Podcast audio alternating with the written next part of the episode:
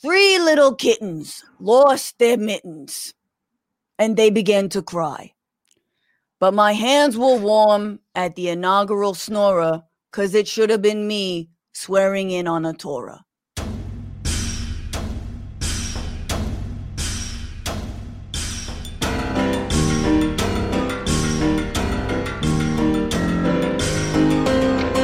What is going on, everybody? Welcome to the Bitchuation Room podcast live stream on another Sunday or Monday or Tuesday or whenever the hell you're listening to this in the future, all you future people. Drop us a line. Let us know if we make it. I am still your host. I'm still Francesca Fiorentini. That's right. The most Italian name ever. I challenge you to find me a more Italian name. My name sounds like it was once a racial slur against Italians. Anyway, um, we have such a good show for you this week. Um, I'm so excited because uh, we're talking about big tech. We are talking about what's been going on in the you know Twitter Nazi ban world and whether we're for that um, and what it means for the future of big tech. Um, and what it means for the future of censorship or whatever the right is calling it. Um, Katharine Trendacosta of the Electronic Frontier Foundation, Foundation, there we go, Foundation, is here to talk all about that. And also, comedian Mike Bridenstine is here. Uh, he's the best. So I'm so happy to finally have him on the show. Um, and this is episode, if anyone's been keeping track, it's episode 69. Woo! That's what you do when you're 69. Now you can't really do that. Else, actually, you can't. It's very muffled if you do that. But I would like to get a lot of nices going in the comment section, please. 34 plus 35, as Ariana Grande would say. I'm not a fan. I'm gonna be honest. Not a fan of the position. Like I get why it's hot, but like you can't do two things at once. It's just it's too much it's too much. Okay, we can talk about that another time, maybe on a bonus episode. Because uh, we do have bonus episodes often for patrons only. Initially, like this week, I had a patron only episode uh, looking at all of the photographs of the Trump administration. So if you haven't seen that, become a patron patreon.com slash bitchuation room you can get access to that i will make it available to everybody very very soon um, and if you are watching right now, I hope you've liked the stream and you've subscribed and all that. In the future, I hope you're rating this podcast. Give that baby five stars, write something nice. Somebody left a one star comment, and I'm like, get triggered, bitch.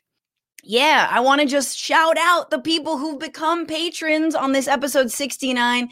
You are the sexiest people on the planet. I have determined that um, because you're amazing. You support this show. We've got new patrons, and I've got a new Patreon party song for you. Here we go.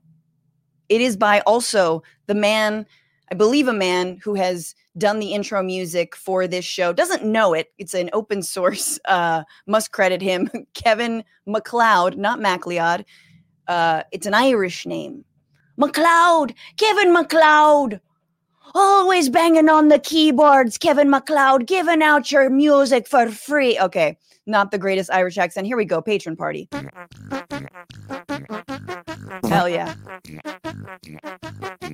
Is this appropriate? Thank you so much to JH, to Leslie B, to Sage Johnny, the Clyde, Truth Seeker, Michelle F, John C, Kev S, and Kyle S. Thank you, Kyle, for everything you do. Also, thank you to everyone who has increased their patron pledge. Uh, August H and AJ G and Chris M. You can totally uh, increase your pledge if you're given five dollars a month, but uh, and you want to make it ten, I'll give you a shout out. And also, thank you to the big tippers, people who've tipped TBR Live on Venmo, TBR Live on Cash App, Jenny S, Juan V, Vern, I thought that was going to be longer. I wanted the long final. See, this is the thing. I've got too many patrons and people who are the sexiest people on the planet than Kevin MacLeod has farts. So I win, Kevin. Your move.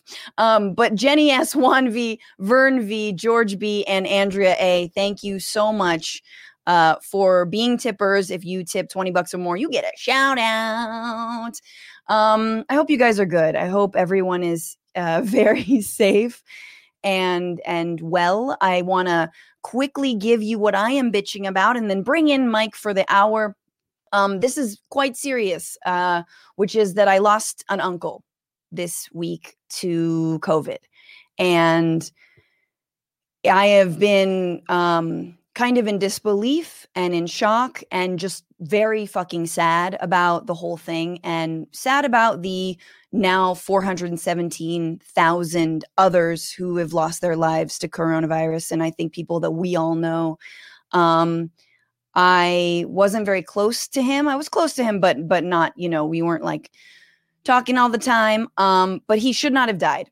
That's the bottom line. And I feel like the people um, around him were not necessarily taking care of him. You know, he's an older man, he's over 75. So um, he was someone who uh, was able to take, he could take precautions. Um, and sadly, those didn't happen. And so I think it was a senseless loss of life, just like I think so many of these lives that have been lost uh, is just senseless um, because of the government inaction, um, because of a lack of a vaccine rollout plan. Now, of course, this is the first week of Biden. We're going to get into all of that. Um, we, we, will see what happens. Um, but we've got 25 million cases in this country, you guys. There is a new strand of COVID that is more contagious and arguably, it seems like some of the data is showing it's more deadly than the original strain of COVID. This is not going anywhere soon. Um, and I'm so fucking sad and sick of it. I miss my friends. I miss my family. I want to hug my mom. I want to go out. I want to do stand up.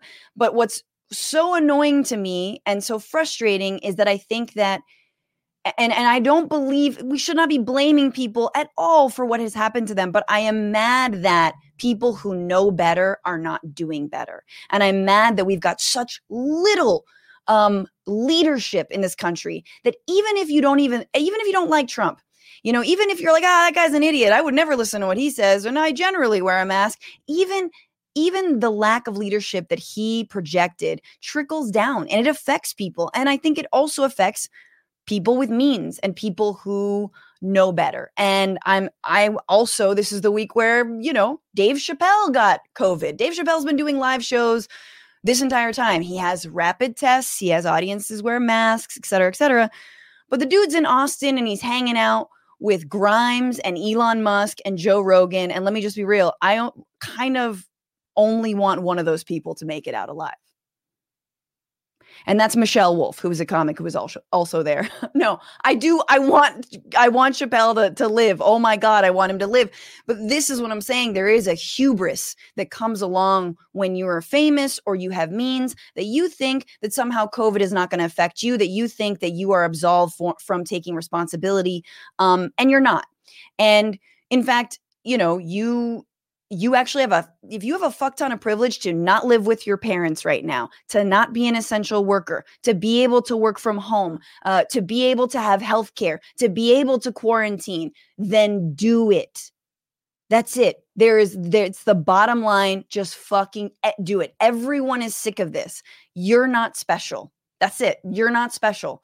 Um and yeah if chappelle were like hey francesca you want to come to austin and do a show it would be very hard for me not to go.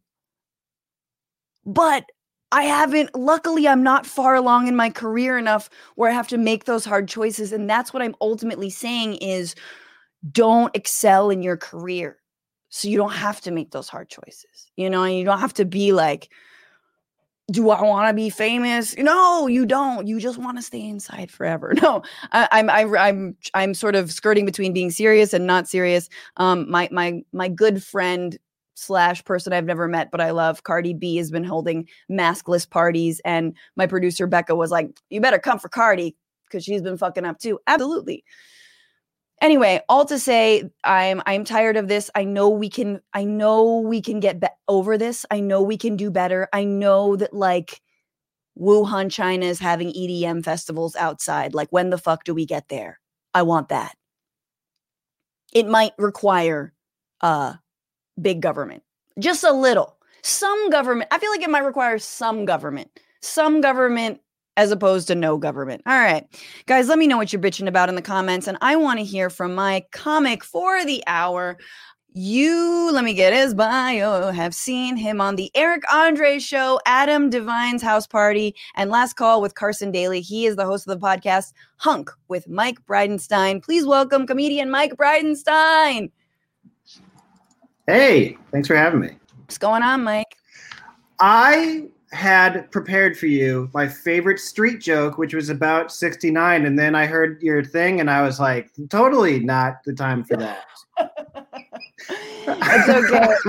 It's okay. We can. We have to laugh, not to cry. I am a firm believer in that. well, what's what the is, difference between uh, driving in fog and a &69? Uh, when you're driving in fog, you can't see the asshole in front of you. Would have landed stronger when I had. A, uh, before that. I, I come in coming in hot with inappropriate material already. I I love it. First of all, this is the time to be inappropriate. When Katharine gets here, we got to zip it up though. Sure, sure, um, sure. You know, we got to talk about serious shit. But uh, you can't see the when you're driving in fog, you can't see the asshole in front of you.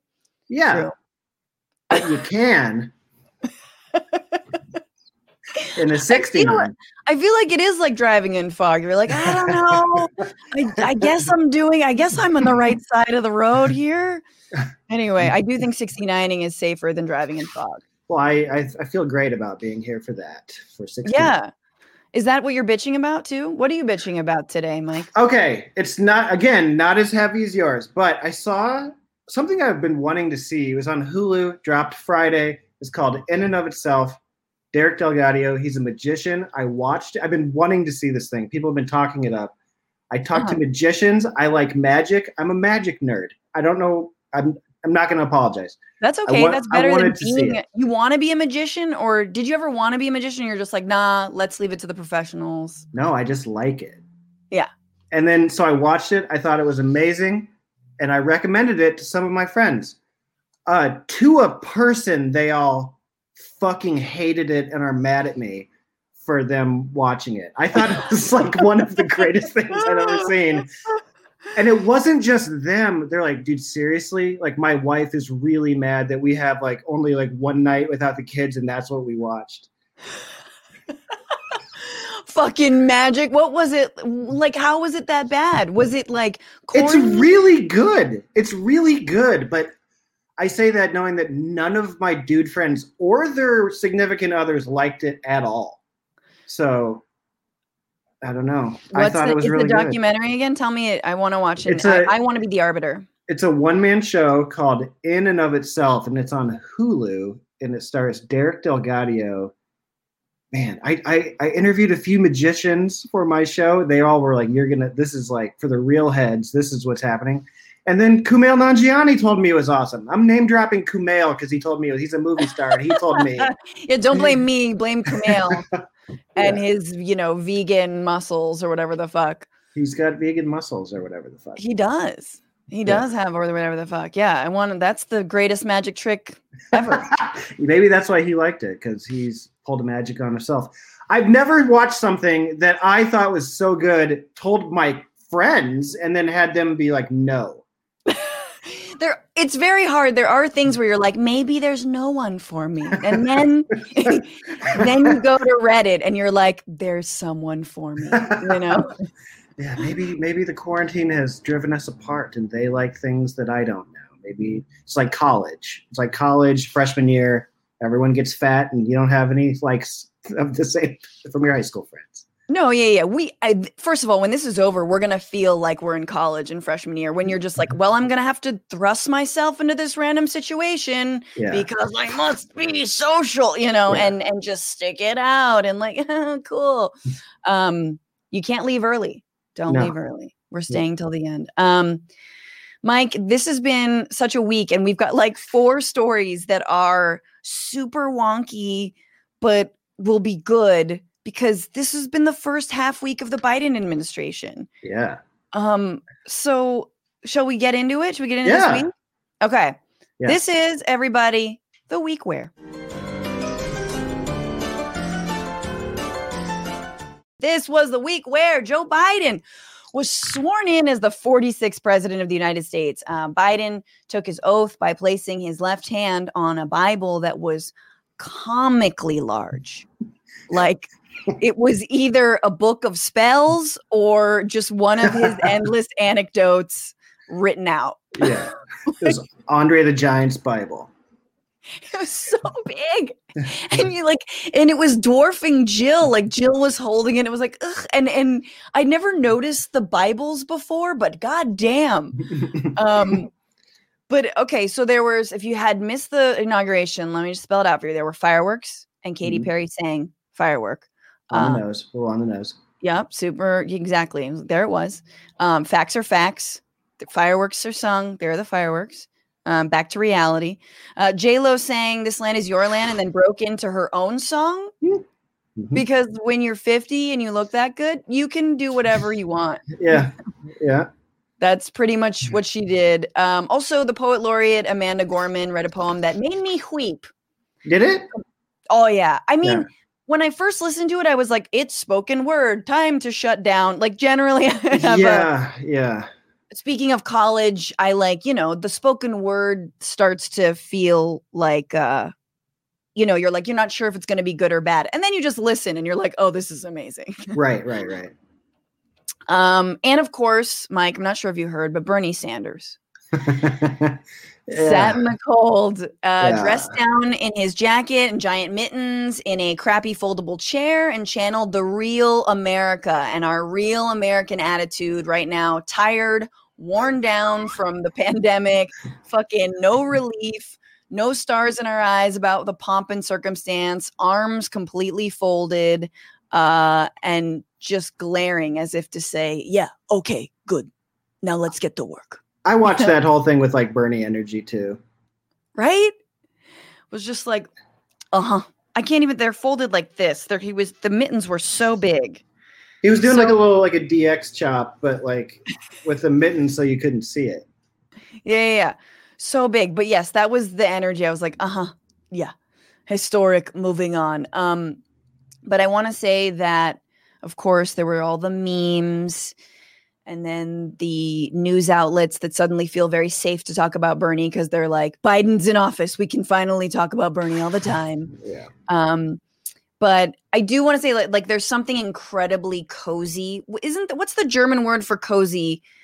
Or like something where it's like there is a German word that's just like oh Bernie and mittens, Bernie and mittens, Bernie and mittens. Like there was just it just like it was like ASMR. Bernie and mittens go so well together. So I've written a couple of nursery rhymes that I feel like also go with this moment, Ooh. if you will allow me. Yeah. Um, Will you do it in spoken word? Uh, no, but I can try. uh, no, rhyming has a very particular. I'm supposed to yes and you. Yes, sure. Fine. Um, no, that one called for a no. okay, good. Because rhyming, look, nursery rhymes have a very specific rhythm. So it's uh, Joe and Jill went up the to the hill. Here we go. Yeah. Joe and Jill went up to the hill to receive their inauguration. Trump fell down and broke his crown, and it's cold as balls in the capital of the nation. I feel like that's what was going on in his, head. Um, next like one. it. Yeah. Thank you. Three little kittens lost their mittens and they began to cry. But my hands were warm at the inaugural snorer because it should have been me swearing in on a Torah. Boom. Put your mitten on the Torah, buddy. that like would have been so good. I want Bernie's hand on a. Let's make that fanfic happen. Yeah. I need that. Um, Becca, the producer, says it's not German, it's Swedish, and it's Higi. Higi? Higi. Higi. That means cozy, apparently. Haiga. Haiga. Haiga does sound cozy. Haiga. Oh, it's, it's like Bjork would say that. Oh, just everything is so Haiga. Bernie was so high Haiga that day. Um, all right. Uh, The inauguration, I wouldn't say that uh, the, the bar was so low. I loved Trump's just as like a moment like where I thought I was going crazy. It felt like you were at a wedding where everyone knew that they the bride and groom were cousins That's that's what Trump's felt like. So like this one, like I'm not. I was gonna. I wanted to weep, but then I remembered it's Joe Biden, who I'm not very excited about. But everything's better than a, a first cousin wedding, which was four years ago. Oh my god, it was. See, people were like, "Oh, this is really surreal." I was like, "No, no, no, no, no." I was at Trump's inauguration. That shit was the most surreal ever. And number one, being surrounded by people who actually wanted to be there um, was insane. And also the fact that no time travelers from the future tried to stop it. it's like, I was like, well, we fucked up, didn't we? Like, Elon Musk can suck it. There is nothing in the future, no time travelers, because if there was, we would have tried to prevent this. I made a joke, like, I bet he still tries to say it's the largest crowd of all time. And then when he did, I was like, oh, comedy's done. Great. Yeah, I know.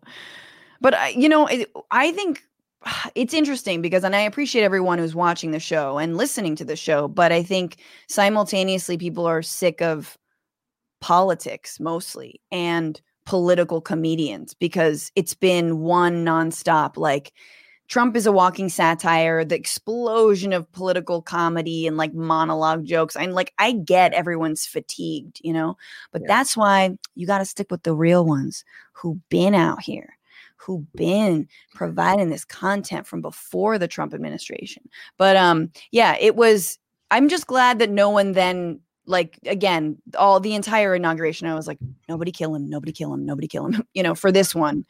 You know like and he's in and did he die? No and just make it through the speech make get into the white house get in getting in getting in get, get, get to noon baby. Stay alive till noon.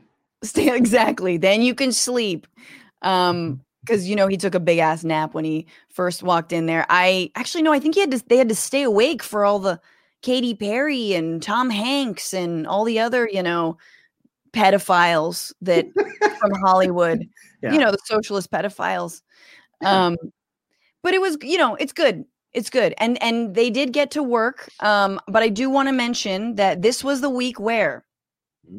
moving on, Trump left he finally fucking left. Trump left the White House. The QAnon prophecy failed to deliver the so called Great Awakening, much to the dismay of Karens with kitchen towels that say it's one o'clock somewhere. um, Trump left with an incredibly ominous message as well. Let me just play this for y'all. A goodbye. We love you. We will be back in some form. Oh, I hope it's a ghost. Just a G to the end. You gotta shout out to the realest one. Just a Patrick Swayze where he's got he's like haunting the White House and he's like, no. Um, I can't I can't prove it, but if anybody does the pottery, Trump, dead Trump will be behind you.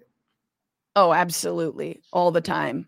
Um Ghost reference. I, I just think that, old yeah saying saying that you're going to be back in some form is like the most ominous shit ever. Like this is what like the simpsons alien said you know like yeah. this is just like yes we will be back in some form next time it will be human you know like this flesh suit has served us well. Like mm. Who says that? It's so weird. Um, but according to reports, Trump is entertaining the idea of creating a third party that he hopes to use to challenge any Republicans who crossed him, like those who voted to impeach him. Um, the party is going to perhaps be called the Patriot Party. Super. mm-hmm because um, nothing says loyalty to a country like be- being willing to destroy the country for a television bigot. Um, and let me just say, there is not enough popcorn in the world for me to eat while watching Trump divide the right and swing more mm. elections for Democrats. Yeah. Like I will bask in the glow of the flaming ashes of the Republican Party like a pagan witch and then paint my body in that ash while I free bleed all over Steve Mnuchin's private plane. She's like, thought about this, you guys. So yeah. that is my like. mm, I fucking love it. Like the, I mean, in like the infighting in the Republican Party is something I think every progressive and leftist must be for. You're not above it. You know, someone in the comments earlier said, you know, they're enjoying watching all their Republican relatives get upset, and uh, and do they should they feel bad? No, never there's so Democrats have a donkey, Republicans what like Republicans have an elephant. What should is it just Trump as Rambo? Because his supporters, my favorite thing that of all the lies, my favorite one is that they think that he's a has a muscle body. they hate his real body so much. Right. Like why they're so it's so funny though, also because whenever you call him fat or disgusting, you know, or uh, morbidly obese or, you know, whatever, like a few hamburgers stacked on, stacked on top of one another. It's always progressives and the left or like Democrats who are just like, "Oh my god, no body shame." Like, no, no. He forfeited the right to be to be free from body shaming. You Fuck did that you, noise. you did uh, my show and we decided uh, there was a meme someone showed where he looks like the front part of a minotaur. yes. Like there should be a horse's whole body behind him, the way he stands. also, the thing with people trying to act like Trump is just like, you guys have been doing this for four years. He's been doing crazy for 70. That's why he's better at, at this than, than Oh that. yeah. I mean, do you think that the Patriot Party would stand a chance? Like what would that mean? So this is of course the same week that Liz Cheney Yeah. um is being like censured in the No, no, no. Who's the Mc- wife, wife McCain? Yeah, Um is it also Liz Cindy McCain was being censured in Arizona for um basically not supporting the president and Yeah. not trying for like a fifth recount or what are we on right now? Or like Yeah. upholding any of the you know the bogus claims that he you know had the election stolen from him? So there's a rift forming but i mean i don't know what there's some people who are think look i mean you've got republican family mm. members i don't know how did they vote this time around and do you think they would vote for the patriot party mike One one Republican family member abstained from the presidency in Iowa, a swing state that went red. So no Patriot Party. And if you've lost Avis Bridenstine, you've lost the Midwest. She's 93 years old. oh avis She lived through real Nazis, not voting for Tom Cotton Nazis or whatever we're calling i them. love i love you avis but avis didn't vote at all then Is she in the chat? Avis? No. Uh, yeah, she did not. She voted down ballot, but not for the presidency. So she didn't she couldn't bring herself to to vote for biden not quite there yet Yeah, not quite there yet. I mean, Oh. and it, it wasn't because she was coming at him from the left either. So I don't know. She just can't vote with a D next to it. I don't know. I know. No, I what think that's a large part of it, which will be interesting when there's a P. It's like Patriot. happened. You know, what do you do? Um, we'll see. I'm excited for the him to divide the party more and more. I'm excited for Ivanka to maybe run against Marco Rubio in Florida. That might happen. Super. Just just kill each other. All. I mean, like it, metaphorically. Don't get uh, John Mulaney's uh, Secret Service at me. So. yeah, please metaphorically, but yeah, no, this is one dog fight where I'm like, I have no dogs in this fight, but I will bet on all of them. I will be here. Um, With a Michael Vick jersey on. Hell yeah, exactly. Um, yes, if it is Marco Rubio and Ivanka, I want to see that. I definitely want to see that. Um, all right, well let's let's talk about what did uh, what did happen in this half of a week of the Biden administration. This was the week where Biden had his first ish week ish in office ish, um, and the first order of business has been to undo a lot of Trump's policies, like taking a leaf blower to a mandala made of Stephen Miller's boogers.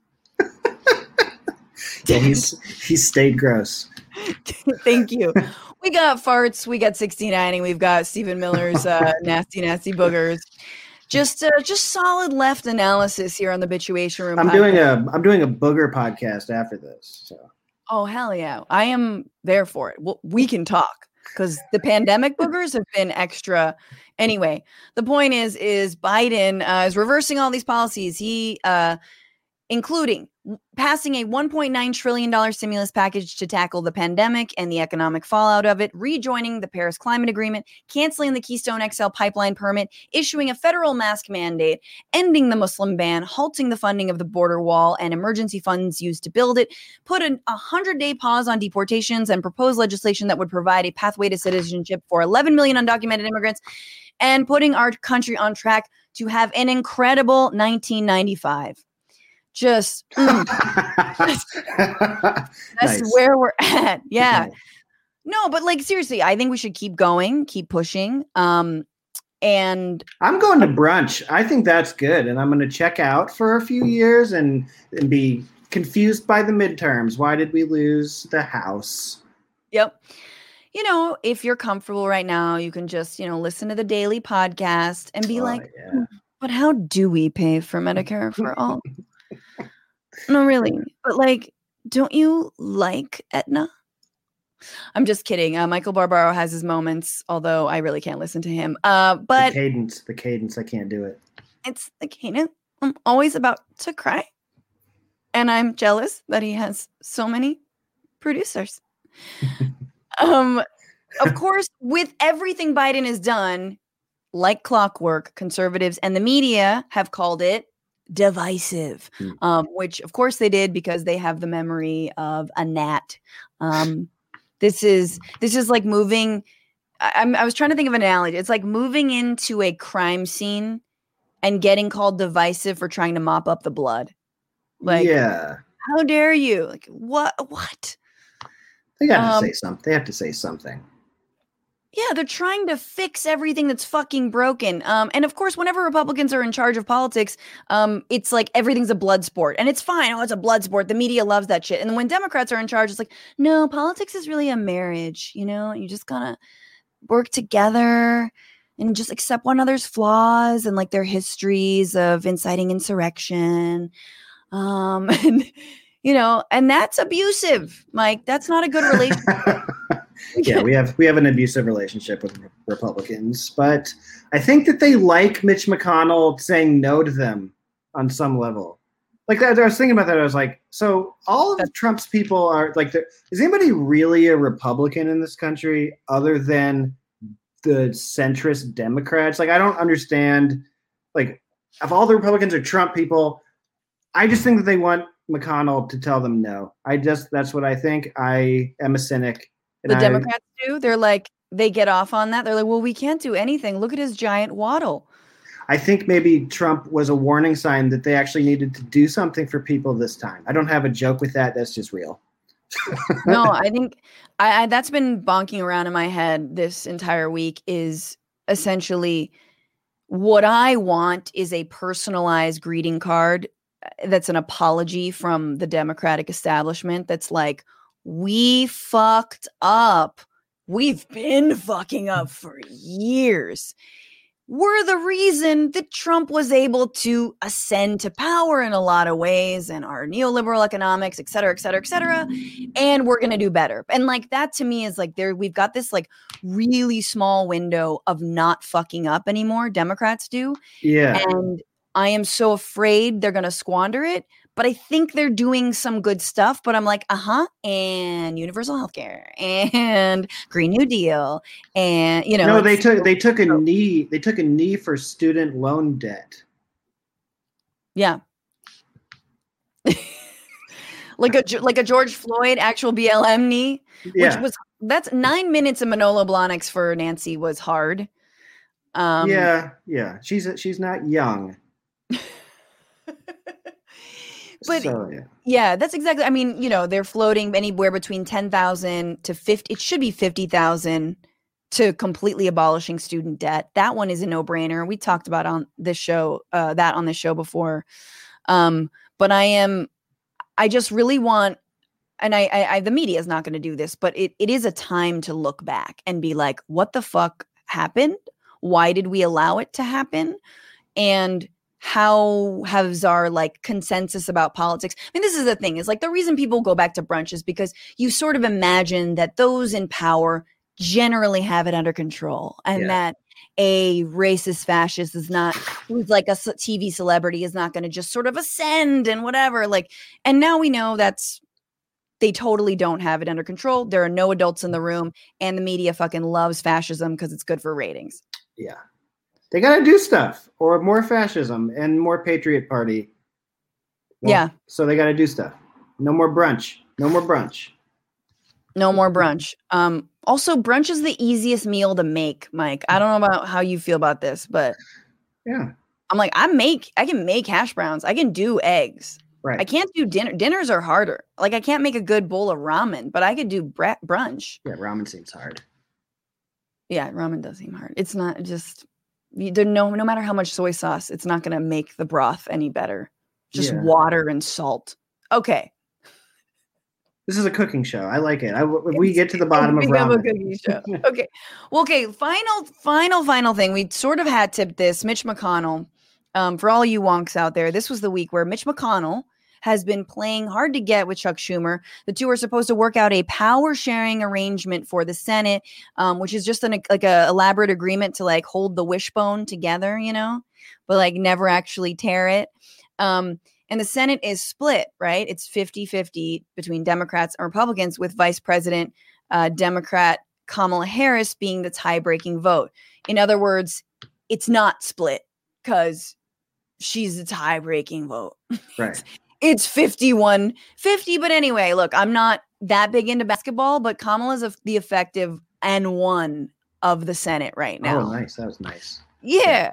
so I don't care if the game is tied. Like that's still a point. I don't know what we're doing with this power sharing bullshit, but Mitch is making Schumer promise that Democrats won't try and eliminate the filibuster.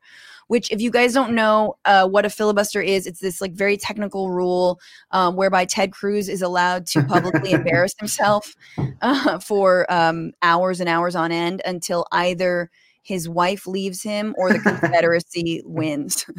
There was a picture of him eating a Subway sandwich in the airport that I thought was a thousand times funnier than the Bernie mittens. But Bernie mittens, and I like the Bernie mittens. I just uh, Ted Cruz looking like a fatso eating this eating fresh was better to me. I really need that.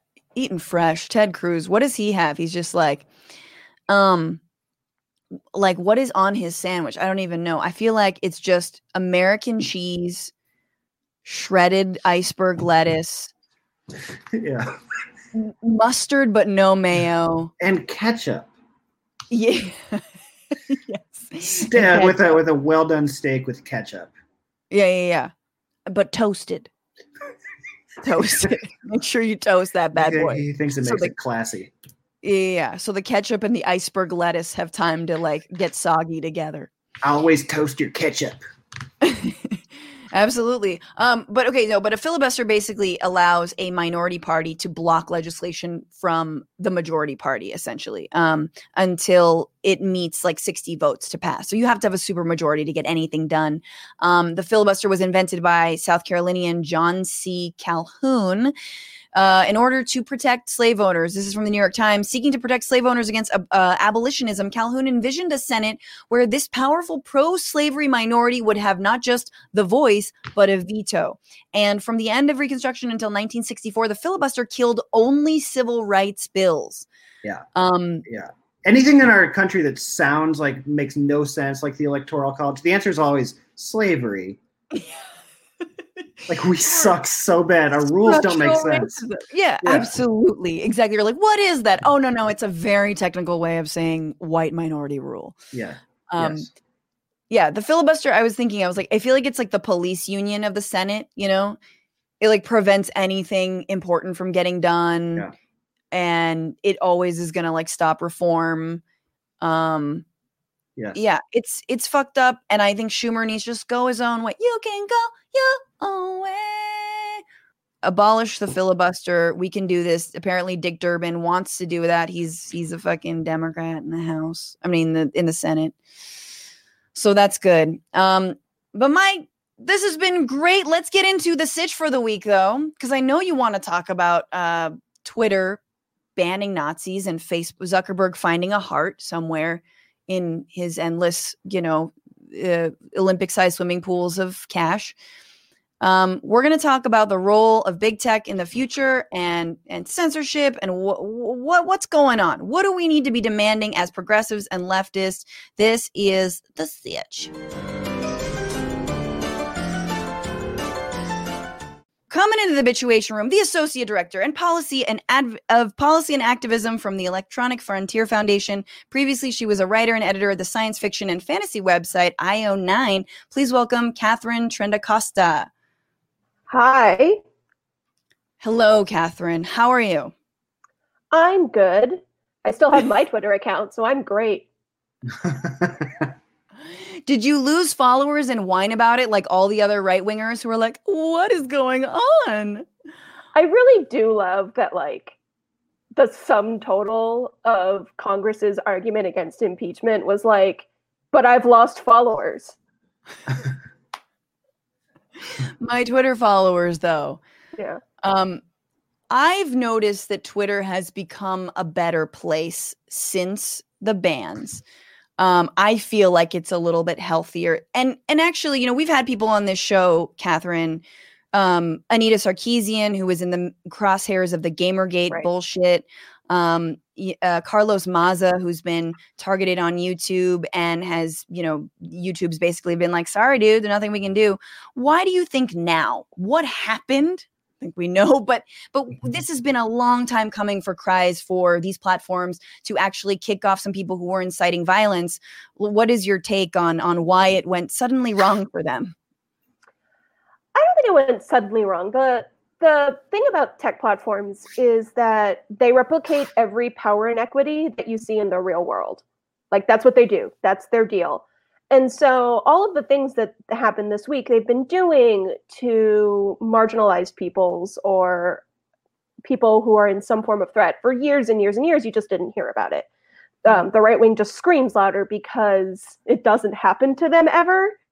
And so when it does they get very angry. Um, the other thing is they're very the tech platforms are very like follow the leader as soon mm. as one of them does something, that gives the rest of them cover to do it. So like as long as they can like present it as all of us rather than like sitting out on a limb by themselves to get uh, blowback, then they'll tend right. to, to sort of go together. And I think that's that is what happened. I also think there was a moment where they realized that it was going to be worse for their hashtag brands to keep them on than it was to get rid of them. Whereas before, they were clearly profiting from it. Right. I mean, these are the same platforms uh, that always remind us of, you know, they, I mean, they love to jump on stuff. They love to try and whitewash or co opt things like the Black Lives Matter movement, you know, and they like to be perceived as, you know, supporting diversity and anti racism, but don't actually necessarily and have been making like a huge amount of money off of hate speech. I mean, we know that the, this like fake news, hate speech, that stuff rises to the top, you know, uh, of all the algorithms, and it helps them. And obviously, I think a lot of I think a lot of folks had a wake up call. You know, I think everyone had a wake up call, like, oh shit, these motherfuckers are actually going to do things like storm the Capitol when there's massive amounts of misinformation on the internet telling them to do it, and a president who is completely egging them on. Yeah, I also think for the for Trump in particular, it was very clearly he was at the end of his power, so it the blowback to they felt was a lot different. A lot of these companies, and this is the thing I actually have the biggest problem with, um, have rules and like you should be able to moderate your website however you want. They're private companies, they can do what they want. And if you want to scream nonsense, that's what Parler is for. Like the whole point is that we should get to choose what social media we want to be on um, that and have the rules be enforced. Most of these platforms, Twitter especially, had a like weird exception that was like, but if it's a world leader, it's we we can't get rid of them because they're too important. Right. And like as I said, it's sort of the structural iniquity being like reinforced that like he can say whatever he wants, but like a sex worker is going to get banned, right? Like that's yeah. the kind of thing that ends up happening. Absolutely. Ironically, one of his favorite things. Um, but you know, it's interesting though because there's this like far right qu- cry of like, "This is Orwellian," you know. Oh, it's all Orwell. Like, first of all, says the party that fucking loves the slogan "Ignorance is," you know, ignorance is whatever strength. Ignorance is strength. War is peace. Freedom is slavery. That like that's their shit. Um, but they Orwell were like also very much a socialist. Would not would not be on their side of any point in history. No, not at all. But they're like, oh, this is Orwellian. And I, you know, there is a shred of truth there, right? I think the bigger, the better point they were making, you know, discarding everyone who made it. But the point I think that even you know folks on the left are interested and concerned about is um, why is this decision in the hands of these tech billionaires and just a handful of them, right? And especially when Right. they didn't need access to Donald Trump anymore, right? They he was on his way out anyway, so kind of just worked out for them. Um, so how do we address that? What is that that like this Right. is ultimately, you know, because people are, like, well, it's a private platform, they can do whatever they want. And it's like, well, should it be? Um, I mean, it should. These aren't like this isn't infrastructure. This isn't a thing that like the government needs to be in control of. On the other hand, I think the thing that happens is everyone gets up in arms about speech because it's sexy, and the right wing likes it because it's cool and speech is fun. But the, the problem isn't speech. That's not the issue. The issue is competition. The issue is that somehow there's only re- like even Twitter's not really that big. Like Twitter is barely anything really. The number of people use Twitter is very small in comparison to the number of people on Facebook and YouTube. yes, Like yes, those numbers are so huge. yes. And so it's not as much about speech as it is if there were many platforms and you were just picking the one you liked best, their influence wouldn't be to the point where we would have to care. I would love to wake up and not have to care about Facebook. It's my goal in life is to go to work and to not have huge chunks of my day be what did Facebook do? right. Um, and so that's really, and I think that's part of the problem is right wingers don't like regulation that promotes competition because that's big bad government. And free speech is a much easier thing to scream and have Yeah. people like rally around you, where it's very difficult to be like antitrust, woo, exactly. But we the can say things like we can say things like yeah br- breaking up big tech is another way. I want to get back to that but there's one little thing that sticks in the craw of both people on the right um, like fucking josh hawley and even people like pelosi are floating whether they need to reform it which is section 230 which uh, states that you know these platforms cannot be held liable and responsible for anything that is promoted on them um, which effectively does give real actual free speech on on them. So but you know the right is saying we should get rid of it or reform it and the some of the people like pelosi are like yeah we have to look at that so we might actually hold them responsible. What why is section 230 important and what would happen if it went away? So this is the part that I think is very funny because I think the left has a much stronger argument than the right here because the right's vastly misunderstanding 230. Section 230 is 20 something words long and all it says is that a service that you that that third parties use to put content up can't be held liable for the things said by those third parties and Mhm. it's designed to reduce the risk because if it didn't exist no service would take on the liability of like everyone being allowed to post things or Right, anyone being allowed to post things. Um, and without 230 the internet as we know it stops functioning. This website like that we're using to do this stream goes down because it can't afford the chance that someone doesn't like what one of us says and sues them instead of us.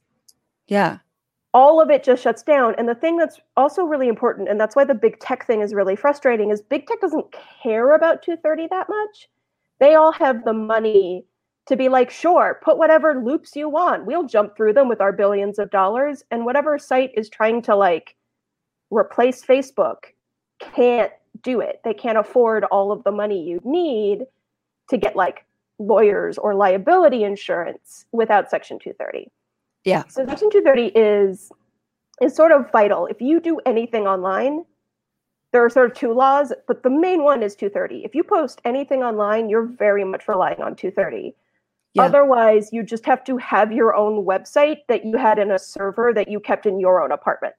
There would be no other way to put things online. we can't all be hillary clinton Yeah. i mean you know And, it's, it's like- like If we were designing the internet brand new from the ground up, maybe we'd pick a different regime.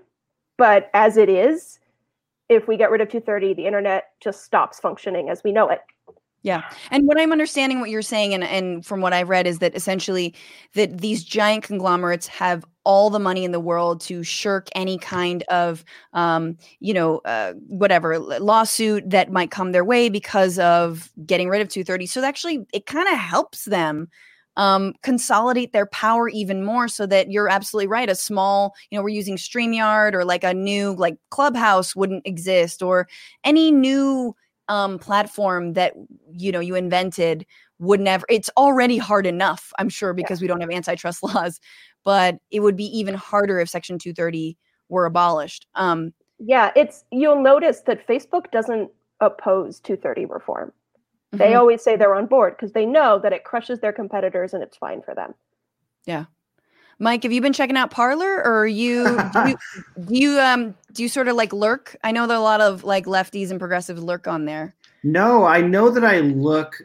like I stormed the Capitol. Like I know that about my face, but I I did I'm not on Parler, and uh, I think that everyone who was on there got all of their information stolen recently. So I'm glad that I didn't even like take a little look to see how crazy people were. I I know that Apple stopped offering a download for it. I something to where like I, I just know that like a, a giant Russian company recently bought it. Katharine, no, I, they oh, didn't, didn't buy happen. it. So what happened was Parler got booted off of AWS, which is Amazon Web Services. That's another huge thing. Amazon's money doesn't come from selling you shit and droning it to your house. It comes from the fact that it is the largest cloud service in the world. It's about 35% of the market. So when AWS kicked them off, all their stuff went down because they didn't have the cloud anymore. And so now they're on a Russian service that put the site back up. Got it. Cool, cool, cool. Just sowing that dissent um, and discord. Yeah. yeah. Sowing all the good democracy. But I want to ask you about our privacy rights and like I keep coming back to the profit model and the fact that no matter what, I don't have faith that Facebook and Twitter are going to keep this kind of shit off of their platforms because they're making too much money off of it. And for me, it's I, I think you can protect freedom of speech, but it, we have to remove the profit the profit from all of this. You shouldn't be able to make millions, billions of dollars from selling people's psychographed weird under, you know, data back to whatever, nefarious actors or a fucking shoe company. I don't care, you know, but like I think some of the Cambridge Analytica stuff that happened after 2016 really like I dropped Facebook. I was like, I can't do this anymore. This is the fucking worst, you know? Um, they're like, this is literal big brother shit, is them tracking us with our, you know, our fucking pre-crimes, our thoughts, our everything like that. But what so what would if we did try to break up big tech, what would that mean for our data? Could we get back control of our privacy and, and all of that? Yeah, so we talk about this all the time at EFF. I'm in that group. We meet, we spend an hour discussing what this would look like. We tear our hair out and then try to figure out another option. um, a big one that one of my colleagues who who is a technologist rather than I'm an activist or a lawyer, uh, he thinks, and I think I agree with him, that your ad services should be completely separate from anything else you do if you're a tech company. Um, and that you shouldn't be allowed to take your data that you get from users for your user end and combine it with the ad data. Mm. so that that sort of helps remove the monetary incentive to like siphon all this data. If you can't then hand it over to your ad people and have them say to companies look how much we know about people. Let's sell them some stuff. Right. Um, and like a lot of studies show too that the it doesn't work necessarily better and it's just more intrusive that the benefit that it is giving to the people who are buying it isn't matching the harm it might be doing. Mm-hmm. um, yeah so that's one part of the sort of like idea that if you have several services you shouldn't be able to commingle all that data so that you have a huge picture of people. Which you're just using to get richer and richer and richer of course as you understand people's buying habits and you know amazon just putting all their products on the you know the front pages. And this is something elizabeth warren i think has talked about is you know is things like creating a public utility out of the the amazon platform.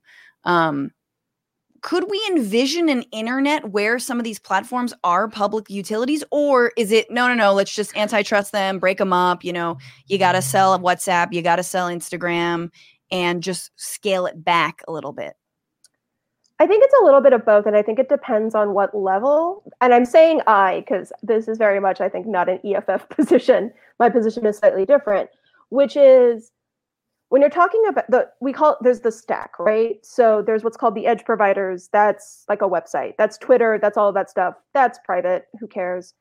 But the closer you get to infrastructure, I think the more it should be considered a utility. And I think we talk about Facebook again because it's like visible and sexy, but I am way more concerned with ISPs. I think ISPs are way dangerous. Um, mm. The majority of Americans, and we know in the pandemic, like you must have internet connection. You cannot survive in the modern world without it. Most Americans only have one choice for broadband. They can yeah. they move somewhere and they only have one choice. And because of the most monopolies, none of these ISPs have any incentive to make their services better. They have no incentive to protect your privacy. Um, they have no incentive not to funnel you towards the content they own compared to the content you may want to see. Um, and because there's no competition, because there's nowhere to go. That's also why our infrastructure is so slow in comparison to a lot of other countries that have public services for the internet. One of the fastest ISPs in this country and the most loved is a public ISP out of Chattanooga. Wow. They were none of the ISPs were willing to give them internet because it cost too much and it wouldn't give them enough subscribers. So they built their own and everyone loves it there and it's very fast. And the ISPs reacted not by making their services better, but by lobbying to get laws passed to make it harder for cities and states to get, make their own internet. Of course. But of but of course. I mean, this is the other thing they do. They funnel hella money into uh lobbying. That's that's you know, it's just again the yeah. we're back to the um well, that's also why, like, when people talk about harassment, like you were talking about Anita Sarkeesian and so on, you'll notice that if you accidentally play a piece of copyrighted music, your thing will go down so fast. But you can harass someone for years and it will not go down because all of the eggs are in that basket because you were these people are much more afraid of getting sued by Hollywood than they are getting sued by this poor person who's been harassed. Mm. I know. So should we all get behind Trump's anti-harassment uh case? Should, should we be best? Should we just be, yeah, be best. Maybe we should just be best. um yeah it's that is a really good point it's all ultimately all about money and um again just stripping the profit motive which may or may not ever happen but i do feel like you're never going to fully root out this kind of like awful hate incitement but you at least like you were saying earlier there wouldn't be one place where you can get 2.6 billion people facebook and like immediately you know, there, there's a reason that like the inauguration day was relatively peaceful. One, National Guard and actual preparedness, but two, like a lot of those, you know, groups and the events were taken down. And I was reading, there was a guy was like, I didn't know it was still if it was still going on, so I just stayed home. Like, thank you. That's what you should have yeah. done. There was a there was an article recently about how after Charlottesville, the alt right disappeared as a thing, and part of it was that when they all were on Parler it's not fun just to yell at people who agree mm-hmm. with you. That doesn't capture new minds. And they were just like, no one cares. There's no owning the libs on Parler. Like, it's not fun. And so that's that's the thing is if you can split these up so that you don't instantly have access to billions of people at a push of a button and then people who don't want to hear your garbage and then you don't get a reaction because they've gone to some place that doesn't allow that because that's the service they want right then maybe we get sort of ba- back to sort of a reasonable use. Like I'm old enough to remember when Facebook was just for college students and like also just for like a certain number of colleges and you had to have a .edu email address to even sign up for Facebook. Yeah. Yeah, go back to ranking girls. Come on. Are they hot or not? Yeah, yeah. Two I, clicks the funniest thing in the world was that I think the first Suckfest, after Cambridge Analytica when a congressman asked him about it. Uh, it's like, what was Facemash? And we were all sitting in like the EFF office being like, oh my God, he's going to have to explain Facemash to Congress. That's great. I know. I mean, that's the other thing is like, it seems like so much all of our lawmakers are completely ill-equipped and i and I, i'm not trying to be ageist but it really does feel like it has a lot to do with their their own internet savvy and when they grew up and how they campaigned and how they won their seats that they're like hey um you know what are fiber optics oh, excuse me, Mr. Internet. Like they're just the, like the questions they were giving to Zuckerberg were just like, oh my God, we are so unprepared to tackle what is a modern day, like, you know, whatever internet baron who's like owning our entire lives. Like we can't tackle Bezos if we're going to ask him like, how come my prime took three days? You know, just like I, when the words cancel culture started coming out of Jim Jordan's mouth, Oh, my God. whole soul fled my body and I, I couldn't recover. I was so appalled. Also, it was supposed to be a hearing about antitrust, right? That's what I'm saying. Like, antitrust is what they were supposed to be talking about, Yes. but like, that's not cool or sexy. So I'm just going to ask if Mark Zuckerberg and Jeff Bezos have a have have an opinion on cancel culture. Yeah. And which by the way, the right has a I mean, they always have like uh, a victim complex, right? They think they're being victimized. And we know that like the top posts on all of these sites are always right wingers. Like and and they're always conservative. So they they once again think they're being victimized and so when they get these folks in front of them, they don't want to talk about antitrust. They want to talk about how they're being biased against conservatives. Yeah. yeah. That's and that's what ever that's also why they want to bring Twitter into all of these meetings, even though like Twitter by no means counts as the same level of tech horror as Facebook, Google, Right. Apple, any of them, because ultimately, I don't like. I don't even know if Twitter makes money. I don't know if they've ever been in the black. Um, but Yes. And Facebook has no problem with that because they can say, like, look, we have a competitor. Twitter exists. No. No, it does not. No. Yeah. It's, it's a sort of misalignment of the problem and and a real big concern with say like section 230, a law that's not broken compared to the laws that are broken, which is antitrust. Antitrust is based in this country solely on whether there was market harm, which is very difficult to prove for services that don't cost anything because there's no harm to the consumer because our har- consumer harm is based entirely on whether they've price gouged you, which none of these services have because none of these services cost anything.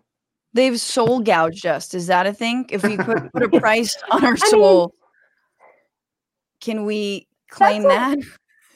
That's like part of the argument we Soulgouge.com might not be taken. Yeah.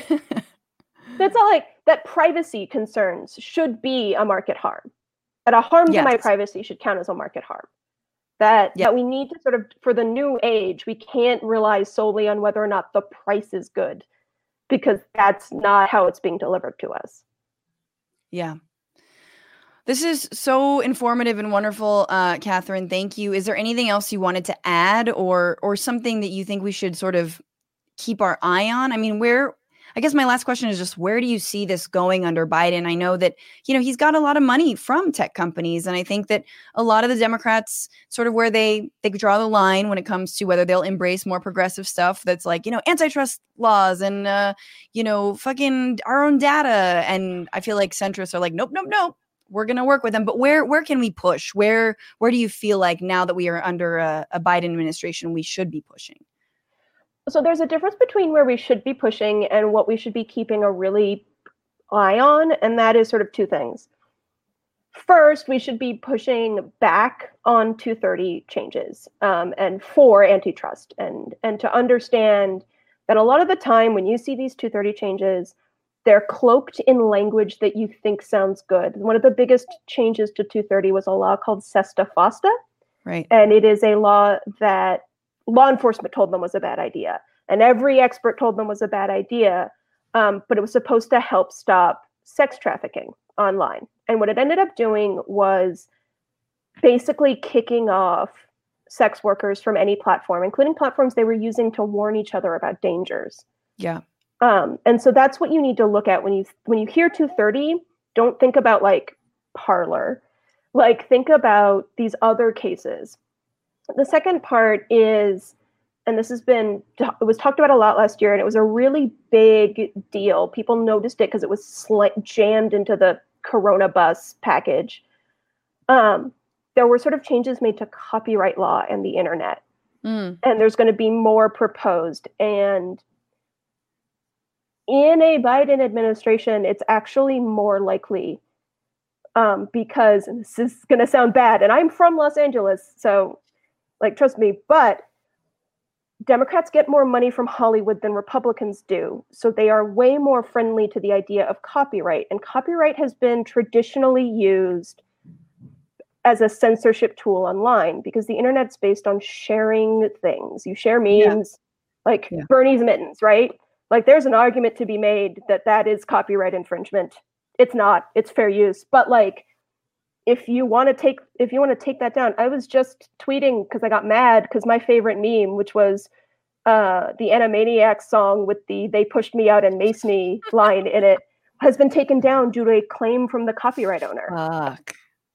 So like it is the one of those things that can really affect your ability to to function online and I am I am very concerned about where that's going to be heading in the next couple of months, years. Yeah, absolutely. You have like a small channel like this one has like Macho Man playing uh because Trump was playing it and then it's like, nah, there's a strike. You can't do that. Like, oh my god. That's why Yeah, everyone if- should like the stream. What's By the way, if anything happens to you online and you have questions, EFF has numerous ways to help you out if you are online and you are concerned. We have an info line that'll like get you lawyers. We have many how-to guides on our website. Just it's very and I am in charge of uh, of I am I and a bunch of the other activists are in charge of of turning the things from the lawyers and the technologists into human speak. So it is it is readable for everyone, not just just Yay. nerds. Thank you so much, Katharine. And I've been, you know, I work on a show called Newsbroke on AJ Plus. We're doing our next episode on big this sort of this exact question, whether it's time to nationalize big tech, although that's a different, you know, it's a whole other can of worms. But um, EFF has been super helpful. The articles that you have, the resources, everyone should absolutely check it out if you haven't already. Um, have them in your back pocket. And thank you, Katharine. And please, are you going to stick around for our final segment? Yeah, sure. Mike, you still alive? Yeah, I I felt so dumb during that whole time. you are both very smart people, and I and I was trying my best to go to follow along. You should meet some of the people I work with every day. I'm like, am I the dumbest person in this room? Well, like the smartest people in my generation decided to try to get us to click on ads, so that's probably why our country's kind of fucked, right? You're fine, Mike. You're atoning right now. This is atonement. Um, well, speaking, I'm glad to know that Twitter is probably one of the less evil ones, even though they might have been the ones to like, they're the smallest, and that yet they might have gotten the ball rolling when it came to like censoring and taking Yeah. or taking these fucking Nazis off, which is interesting. Um, but I love this segment that we did once, which uh, is all about the things we don't say and we didn't have time to say, and because you know we're busy and uh, you know sometimes tweeting takes a long time. This is a game I want to play with everybody called Finish My Tweet.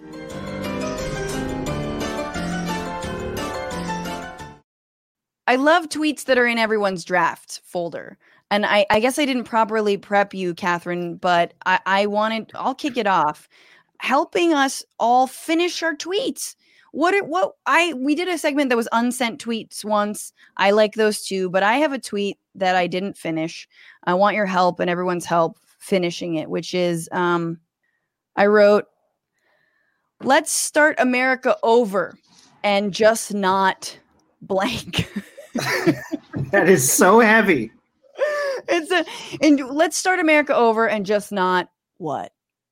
I mean, we talked about John C. Calhoun earlier. I would say don't fix a thing if it ain't broke. No notes, you know, America, no notes.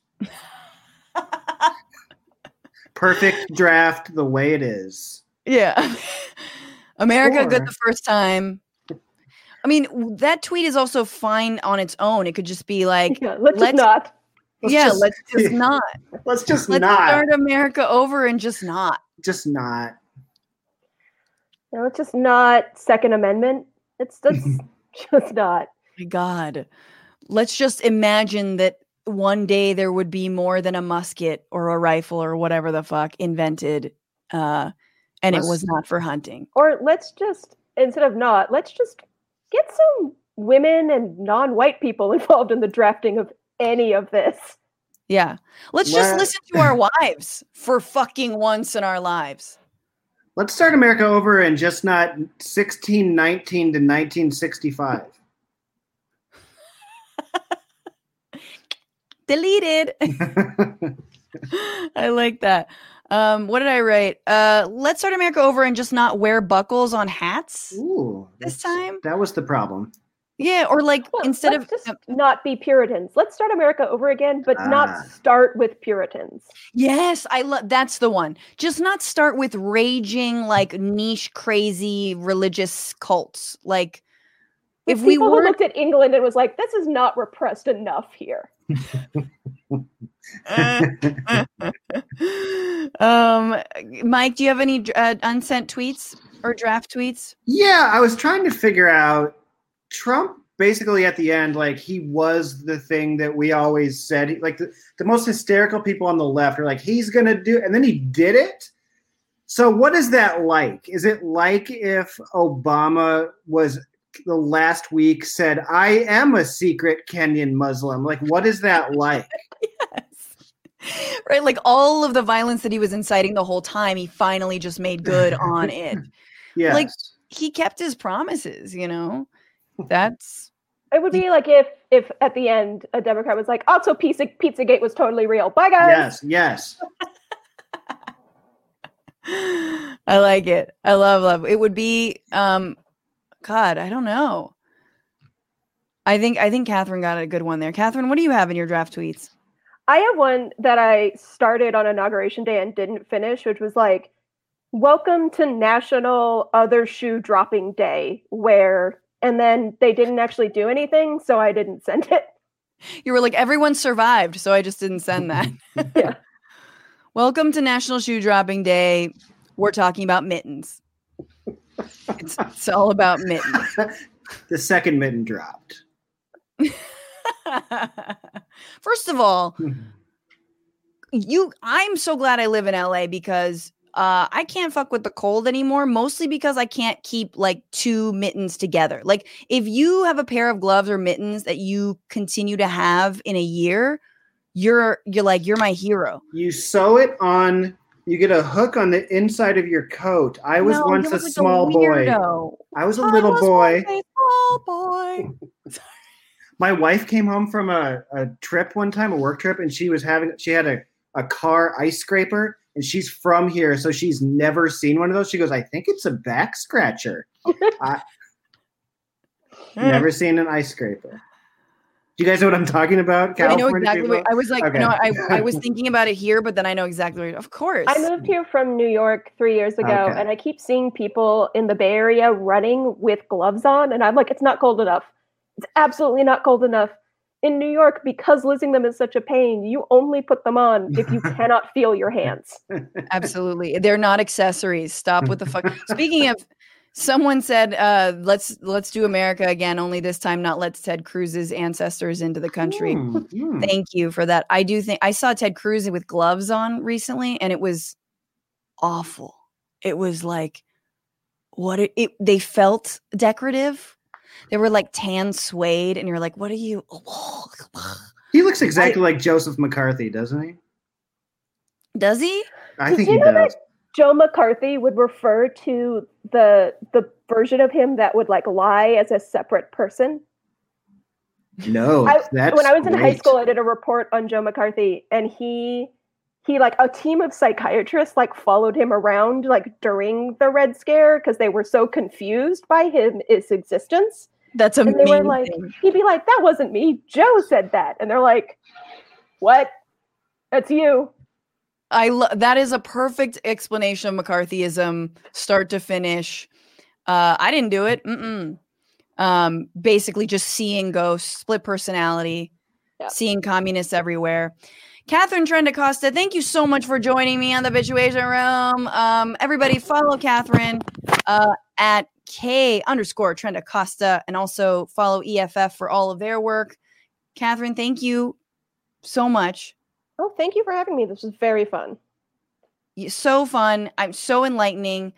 Be well. And Mike Bridenstine, where can people find your good work, my friend? Uh, wherever people listen to podcasts, they can go to Hunk, look up Hunk with Mike Bridenstine with my name said uh, that way. Yeah. Hunk is very fun. I've been on a couple times. I hope to go on again. It's just a round table of comics talking shit about the news, and and Mike makes it very fun. It needs to be like a game show. I love it. Francesca's on the election special. You should check that one out. She was she's always great. I got very serious on that last episode. It's the election, man. Everybody's everybody was heightened. Oh, yeah, and follow Mike uh, at Brido. Is that right on Twitter? At? Brido on Twitter, yes. And there's a, yeah. like a link tree to everything. You can get my album. Oh shit! Get get Mike's comedy album while you're sitting at home, fucking thinking about how you want to go outside and like see real comedy. Yeah. Um, yay, Mike. Be well. Stay Thank you. safe. Good luck with the move and your giant dog. He has a giant. I do have That's a not a euphemism. It- He's just got a giant dog. Uh, thank you, everyone, for being here. Thank you to my producer, Becca Rufer, for Kelly Carey, and for Dorsey Shaw on the other side of YouTube, making sure these contents keep coming. Uh, and remember, fuck the patriarchy, fight the power. Don't just bitch about it, be about it. And this was the week where this motherfucker said goodbye. So, have a good life. We will see you soon. Thank you. Thank you very much. Choke on your food and die. Uh, just kidding. All right, this has been the Bitchuation Room, you guys. You're the best. See you next Sunday. Uh, love y'all. Bye.